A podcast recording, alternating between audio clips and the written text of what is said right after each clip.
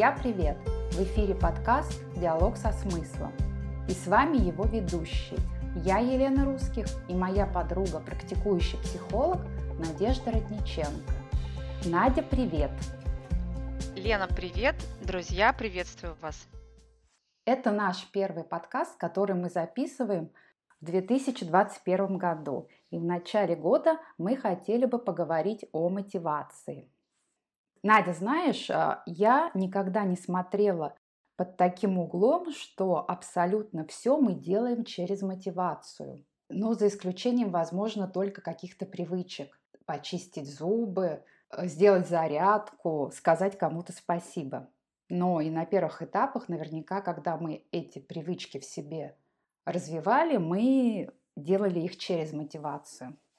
То есть получается, что такие вещи, как рабочие обязанности, празднование Нового года, поход в магазин, чтение книг, получается, что это все делается через мотивацию. Ты как думаешь, это действительно так или я не права? Мне кажется, что мотивация – это то, что сподвигает на действие. Если человек живет осознанной жизнью, а, у него должна быть какая-то идея, чтобы совершать какие-то действия. Это то, что формируется в коре головного мозга. То есть это та способность, та функция, которая подвластна человеку разумному. То, что я говорю, то, что все наши действия практически делаются с помощью мотива, с помощью мотивации. Это действительно так? Что говорят психологи на этот счет? Смотри, что мы подразумеваем под действием. Если мы имеем в виду действия, которые мы выполняем ежедневно, то, что являются автоматизмами, ну, то есть то, что человек делает неосознанно, это как раз вот все, все бытовые вещи, да, там то, что делает каждый человек, о чем я вначале ты, собственно, и сказала. Да, то, о чем ты говоришь в начале. То, над чем не нужно задумываться. То есть а, оно уже есть в мышечной памяти, заложено, за, запомнено, и человек делает это механически. А если мы говорим о э, тех действиях, для которых нужно совершить усилия, это какая-то работа над собой в духовном плане, в физическом развитии, в интеллектуальном развитии. То есть, э, например, там э, то, что требует там почитать какую-то литературу, или сходить в спортзал, или освоить какую-то духовную практику. Вот для этого нужна мотивация. То есть мотивация нужна для осознанных действий. Получается, что в любом случае вначале у нас есть потребность, из которой мы формируем цель, а далее у нас уже подключается мотивация, чтобы достигнуть этой цели. Мы же знаем, да, с тобой, что мы часто, не то что мы, а вообще, в принципе, какие-то люди, и мы в том числе, не всегда достигаем своей цели. В какой-то момент у нас мотивация пропадает. И тут возникает вопрос, а как ее поддерживать или, в общем-то, как ее взрастить, чтобы она была на должном уровне? Я считаю, что без волевых качеств здесь никак не обойтись. И то, что ты сказала в начале, то, что вот э, человек делает на автомате, да, и перечислила среди прочего зарядку, так вот, я точно могу сказать, что среди моих друзей и знакомых, ну, процентов 10, кто делает зарядку. Казалось бы, это так занимает немного времени. Ну, у меня, к примеру, это утром занимает не больше 10 минут. Если посчитать это в размере целого дня, это очень, очень мало. Но, тем не менее, у людей не может войти это в привычку, потому что, чтобы вошло в привычку, нужно как минимум проделать по одной и той же схеме, да, примерно месяц, а то и два. Вот я, кстати, с тобой согласна. Есть вот это правило, что 21 день. Я считаю, 21 день не работает. Для каждого человека вообще свой порог включения какой-то привычки в свою жизнь. У кого-то это вообще может занять там три месяца. Угу. И вот еще я хочу поделиться по поводу зарядки, пока мы не прошли эту тему. Я вот эту зарядку тоже начала делать и делаю уже где-то в течение года. Но раньше я тоже это пробовала делать, у меня была какая мотивация?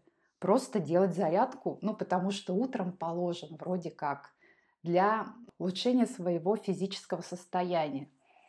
Но я глубоко в мозге не ответила сама себе на этот вопрос, для чего мне нужна зарядка. А сейчас, вот когда я начала делать более осознанно, и для меня это улучшение своего физического состояния, именно чтобы у меня мышцы были крепче, чтобы тело было гибче, чтобы я была здоровее. Вот когда я вот для себя вот такую цель поставила, у меня прямо вот эта вот зарядка очень так хорошо вписалась в мою жизнь.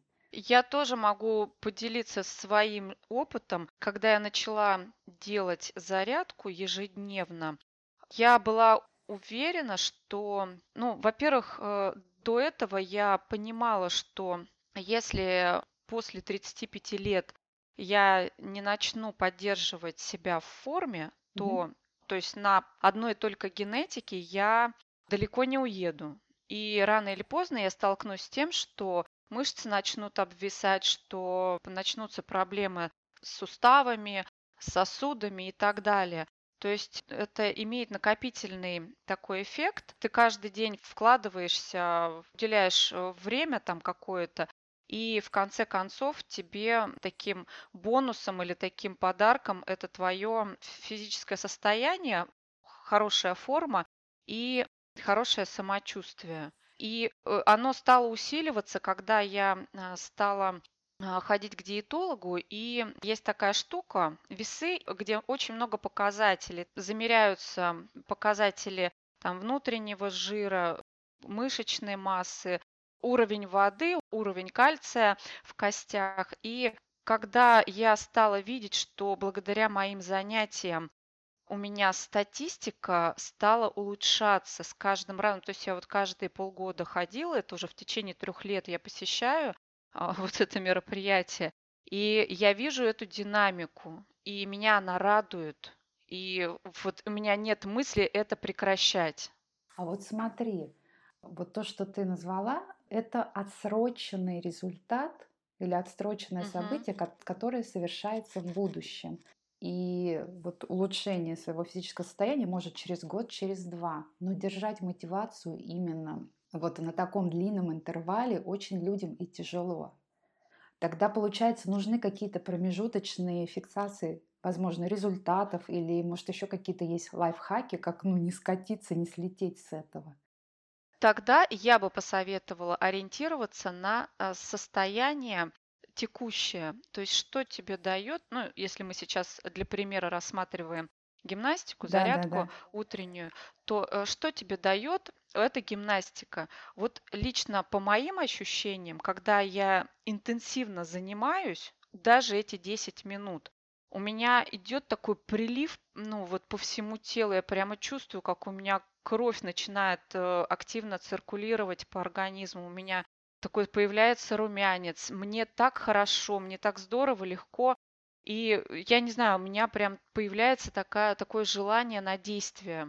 То есть я, я еще пока не знаю, что я совершу, хотя в процессе тоже начинает а, работать мозг и создавать какой-то план на день. Я уже вот в этом процессе начинаю думать, расставлять приоритеты, что я сделаю сейчас, что я сделаю потом, вот какова моя цель на день.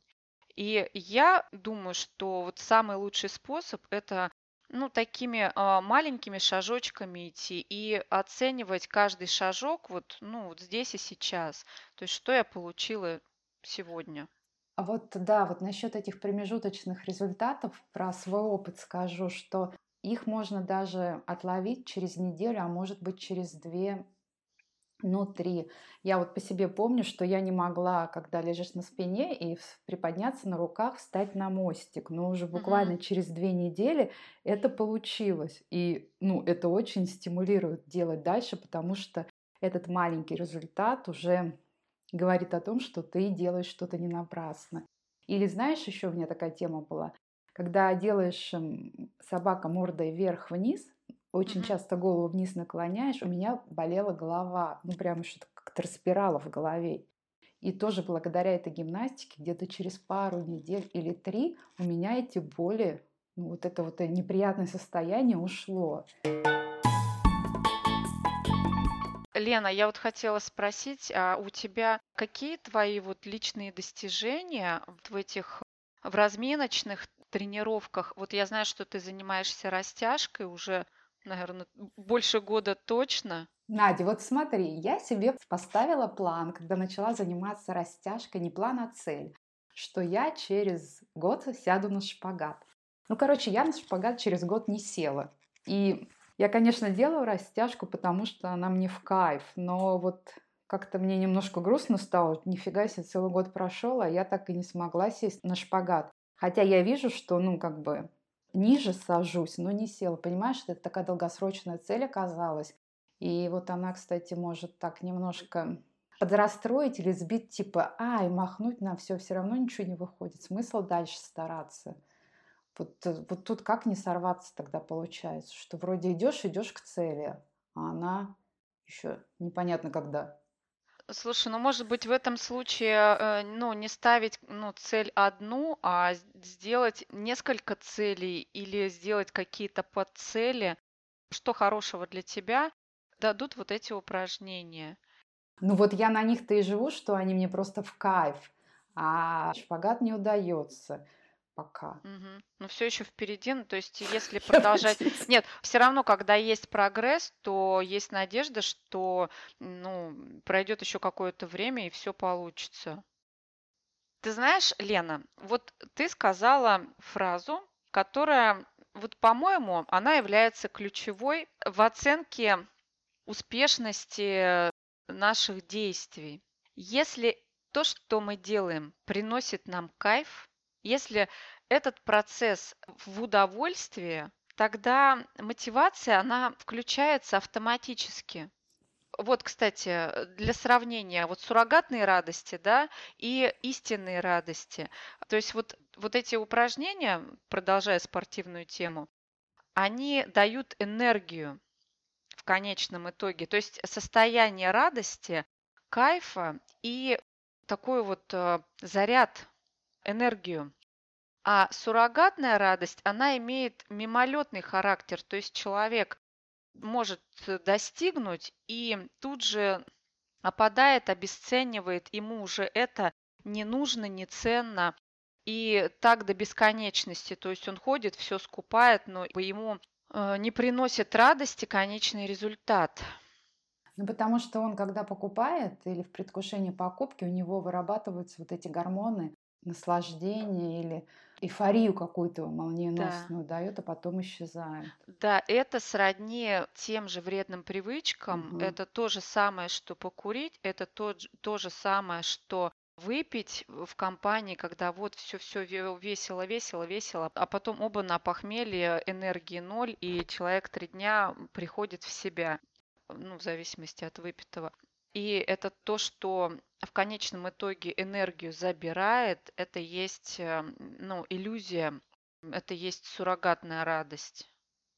Слушай, а вот давай мы, знаешь, о чем с тобой еще поговорим? Вот мы говорим о том, что мы делаем какие-то действия, мотивируем э, себя с какой-то позитивной точки зрения.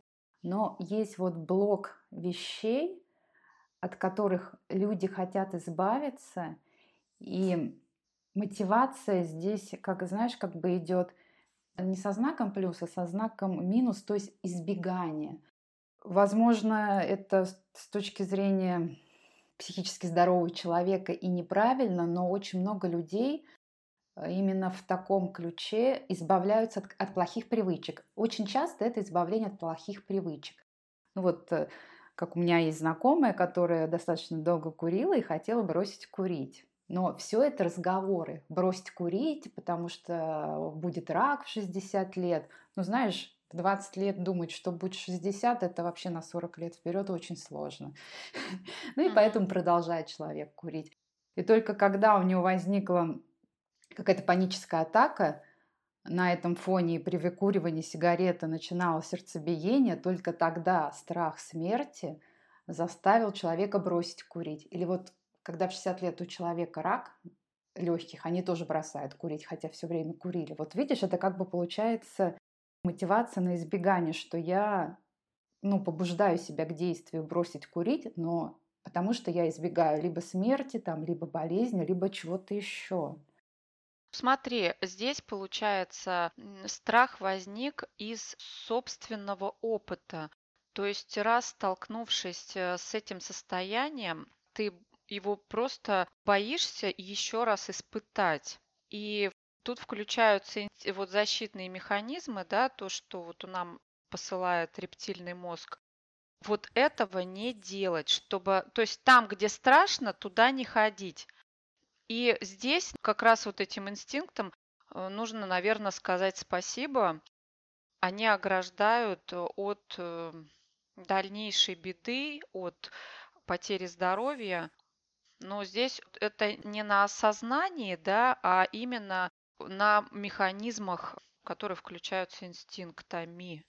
А вот смотри, а эмоция страха, она же сильнее, наверное, чем эмоция удовлетворение, либо удовольствие, наслаждение. А может э, быть тогда имеет смысл ну, через страх тебе, себя на что-то мотивировать? Я бы не сказала сильнее или не сильнее. Это эмоция э, со знаком минус, а эмоция удовольствия, да, там, ну или как, что это там, радость, это эмоции со знаком плюс. И если мы, ну, опять возвращаемся к шкале Хокинса, то а, негативные эмоции – это низкочастотные, низковибрационные частоты и уровень энергии там очень низкий. То есть на этом уровне энергии человек далеко не уедет. Он не может... Э, ну, то есть а, здесь человек только на уровне выживания. То есть вот этот страх, по сути, он просто помогает выжить. Ну вот человек бросит курить и будет жить долго. Да, но Счастливо типа. ну смотри, здесь не про счастливо. Здесь просто он а, обезопасит себя от риска получить э, серьезное заболевание, ну, Мгм. там к 60 годам. Но здесь не про счастье, здесь не про осознанность. И если вот этот страх, он закрепится и переключится на какие-то другие сферы жизни, то есть э, человек начнет там всего бояться и в этом состоянии страха будет пребывать большую часть своего времени, у него уровень энергии будет настолько низкий, что у него не будет возникать ни инициативы, ни интереса к жизни, ни какой-то любознательности. То есть он не, не сможет себя э, сподвигнуть на какие-то действия. Соответственно, мотивации у него возникнуть не может. То есть если мы говорим про осознанный уровень, он так и будет э, жить э, на уровне инстинктов. Вот я хочу еще своими словами вот это переформулировать, что я правильно поняла. Вроде я это и знала. Если человек курит и хочет бросить курить, но не может бросить и ставит себе как цель, как мотивацию, не знаю, о том, что он может там от чего-то, от какой-то болезни умереть, он же будет постоянно думать об этой болезни. То есть постоянно будет себе какую-то негативную эмоцию при, вот эту взращивать, придумывать. И как говорят, что наши мысли материальны, и даже если он бросит курить и будет об этом думать, вероятность того, что у него заболевание возникнет, высокая. Да? Также Ну да, это да, здесь включается мех... ну вот э, то, что мы называем психосоматикой. Если чего-то постоянно бояться, то, ну, во-первых, органы тоже начинают скукоживаться. Они почему, начиная с психики, продолжение идет на физику. Когда мы испытываем страх, у нас все сжимается, соответственно, внутренние органы недополучают нужного кровотока, нужных полезных веществ, и начинают испытывать дефицит каких-то веществ, дискомфорт, ну и в результате это развивается в какую-то болезнь. То есть мы с тобой понимаем, что мотивация, основанная на избегании, она не очень-то хороша. Да. Надя, тогда нам что нужно поговорить, как себя замотивировать правильно? И чтобы не было такого, что в понедельник я решила заняться спортом или питаться правильно, неделю продержалась и все. На следующей неделе, как обычно. Здесь, наверное, мы говорим о тех привычках, которые нас затягивают, и вообще человек склонен идти по наименьшему пути сопротивления, поэтому всегда включаются такие механизмы, опять же, это про инстинкты, да, чтобы себя лишний раз не травмировать, не нагружать. Еще неизвестно, что там будет на улице. Короче говоря, чтобы не волновать себя любимого лишний раз, ну, лучше не совершать никаких действий. Вот такой ход мыслей включают нам наши инстинкты. И для того, чтобы изменить эту цепочку событий, нужно включить свои волевые качества. Каким образом?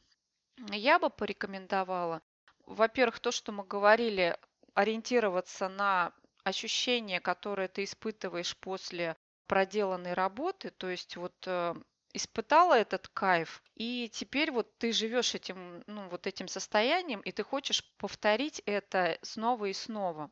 Вот, и тогда, ну, появляется вот эта мотивация. Но чтобы не было так, что ты упахалась вот в первый день, то есть э, сделала над собой волевое усилие и упахалась до такой степени, ну, не петь, не свистеть, и потом уже инстинкты так сильно работают над тем, чтобы такого перегруза не произошло, и, как правило, они пересиливают. Ну, то есть, как я тебя услышала, нужно необходимо начинать с небольших временных интервалов, чтобы это легко было. Да. И постепенно наращивать. Да. Вот мне кажется, это наиболее эффективно. Я говорю просто, э, ну, в данном случае как дилетант, просто имея опыт как бы включения у себя волевых усилий, потому что я тоже и работала над собой, чтобы каждый день заниматься гимнастикой и больше ходить пешком. И, то есть время от времени я себе устанавливаю план, что мне нужно сделать. И каждый день я это делаю. Там, например, у меня были какие-то дыхательные практики, я делала это в течение 30 дней. Ну, то есть вот что бы там ни произошло, вот каждый день ты должна это сделать. Даже составляла себе такое, как календарик, график я делала, крыжила галочки, что вот сегодня я сделала это. Потом, когда я видела 30 дней все в галочках, мне было очень приятно. Ну смотри, вот даже вот этот интервал 30 дней, это говорит о том, что цель должна быть не какой-то легковесной, а немножко тяжести в ней Конечно. должна быть, чтобы интерес не ушел. А дай-ка я попробую 30 дней это сделать. И здесь уже азарт, вот этот челлендж. Да, да, да. То есть воля включается, и да, ты делаешь это в день по капле или по шажочку, но ты делаешь это регулярно, и большая вероятность того, что это станет э, твоим образом жизни, ну, то есть встроится в твой образ жизни и, ну, не будет приносить тебе вот э, такого, ну, то есть каждый день испытания. То есть ты будешь это делать легко, с удовольствием, э, играючи. А еще я недавно вот вычитала, я в таком ключе не мотивировала себя никогда. Для меня это даже было каким-то открытием. Когда ты какую-то На длительный цель... срок ты имеешь в виду? Ну, в принципе, да. Вот когда ты цель ставишь, и э, когда ты ну, мотивируешь себя эту цель достигнуть, ты в том числе же должен верить в то, что ты ее достигнешь. И очень неплохо представить, э, а, как бы идентифицировать себя вот с полученной целью. Допустим, английский язык, да, вот как пример. Я хочу выучить английский язык по таким-то, по таким-то причинам. Но если я идентифицирую себя как человек, который разговаривает на английском свободно, то есть я верю в то, что я могу разговаривать, понимать, слышать, говорить, и тогда вот эта самая идентификация себя с человеком, говорящим на английском языке, она дополнительно может укрепить мотивацию. Именно вот если она длительная во времени. То же самое может быть здоровая пенсионерка в 85, да. бегущая марафон. Но ну, надо в это верить. Да, Лена, это очень хорошая, кстати, идея встроить в своем мире, да, вот этот образ себя. Да, да. Где ты успешная, где ты здоровая, где ты умеющая что-либо, ну или там свободно общающаяся с иностранцами, это классная, кстати, тема. Только вот не просто успешная, а именно надо конкрет, ну, конкретику какую-то. А что такое успех, непонятно. Да, здесь, здесь ты по смарту себе просто да, уже да. выстраиваешь какие-то цели, да, определяешь какие-то критерии оценки. Слушай, а вот еще давай такой вопрос обсудим. А может ли человека кто-то другой замотивировать или стать примером для подражания, ну, неким идеалом? Стоит ли вообще сотворять себе кумира, чтобы достигнуть чего-то, быть как кто-то там?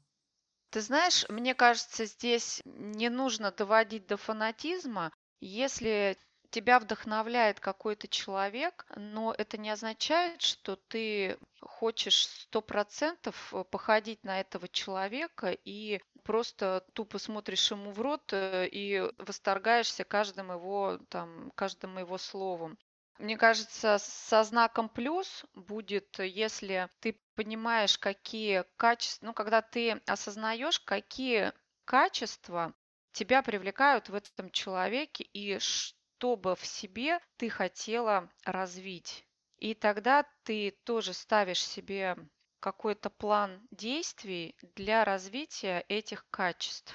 Ну, то есть, чтобы развить какой-то навык, если человек очень круто говорит и имеет харизму и умеет удержать аудиторию. Он очень интересно рассказывает, и ты стремишься к такому же, но ты не пытаешься подражать этому человеку, там, его интонации, его манерам, там, его угу. жестам, а у тебя своя идентичность, у тебя своя манера говорить, но ты ищешь инструменты, которые тебе помогут улучшить твою дикцию, поработать со звуком, как-то усвоить навыки работы с аудиторией. То есть вот это в плюс, вот это есть развитие. И ориентиром стал тебе какой-то ну, известный человек.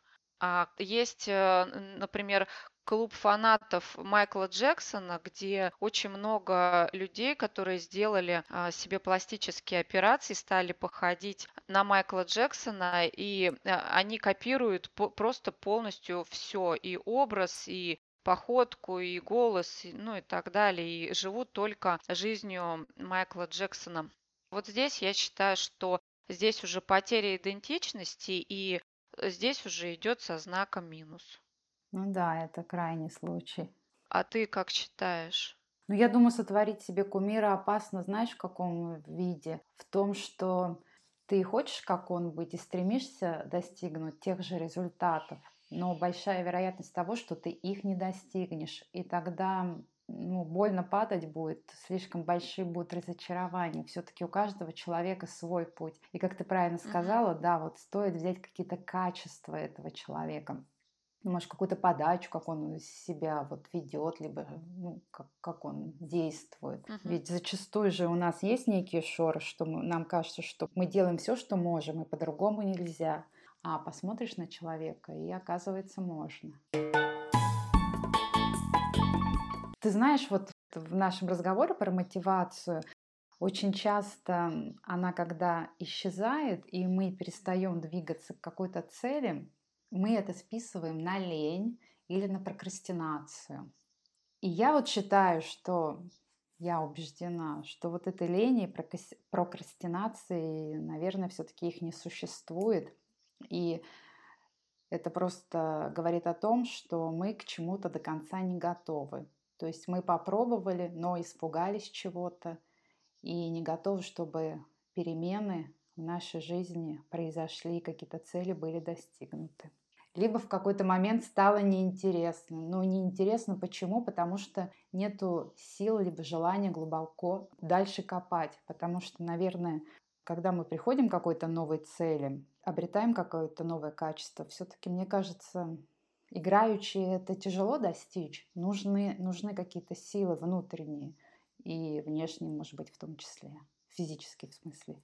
Просто, да, лень и прокрастинация– это тоже наверное, на тему включения защитных блоков, которые включают у нас инстинкты. Здесь я как психолог знаю, что mm-hmm. они включаются не просто так, а действительно для того, чтобы нас обезопасить от каких-то перемен, к которым мы не готовы. Мы вот. не готовы. Мы не готовы. То есть любые перемены – это потрясение, это изменение, это что-то новое, и это шаг в неизвестность. Когда у тебя включены вот эти защитные механизмы, ну, то есть у тебя есть чувство страха, которое блокирует как раз вот это движение вперед. Для чего оно нужно? В чем оно включает в себя безопасность? В том, что человек не совершит каких-то действий, которые могут быть гипотетически могут быть опасными. А когда человек сидит в своей норке, здесь уже привычный образ жизни, здесь уже протоптанная колея, и здесь ничего плохого не случится. Вот. И человеку проще закрыться, проще сидеть там, где он сидит, не высовываться, там, где ему все понятно, все известно, и поэтому он не допускает даже мысли о какой-то новизне, о каких-то переменах. То есть все новое его страшит.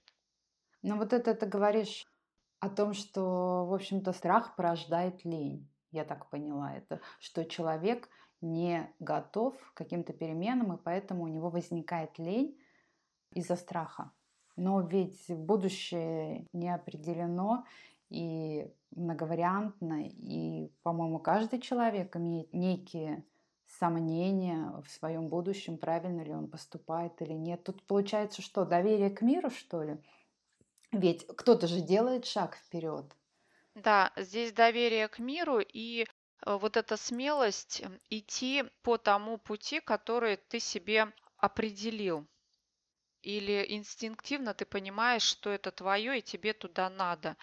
Сомнение– это главнейший враг движению вперед и достижению целей. Как только появляются сомнения, с этим надо что-то делать, разбираться, почему они возникли, и ни в коем случае не поддаваться на эту провокацию, но это чистой воды провокация. И, наверное, не, прислуш... не ходить и не прислушиваться к разным мнениям, потому что чем больше ты слушаешь мнений, тем больше у тебя появляется сомнений. Потому что сколько людей, столько и мнений. Ну а вот, кстати, вот ты говоришь интуитивно это принять. Но ведь интуиция, она же откровенно говоря, все равно базируется на каких-то прошлых вещах, на прошлых событиях. Если всегда все было гладко, как правило, интуитивно кажется, что все получится. А если у человека все время плохо, у него интуиция не работает.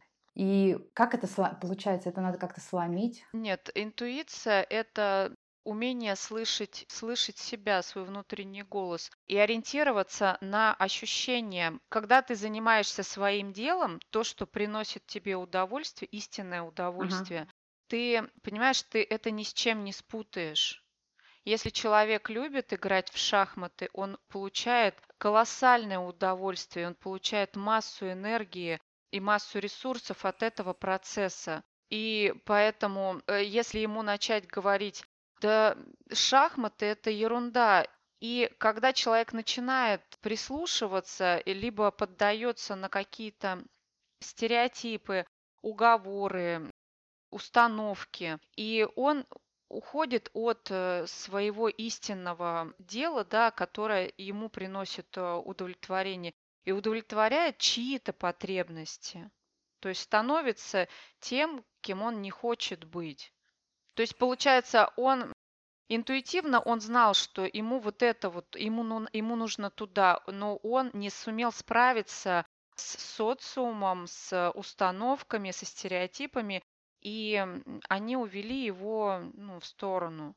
То есть важно слушать свой голос, э, ориентироваться на ощущение, что истинно ваше, что истинно вам приносит удовольствие, и следовать по этому пути. И главное, не сворачивать, как бы не поддаваться на вот эти дезориентиры.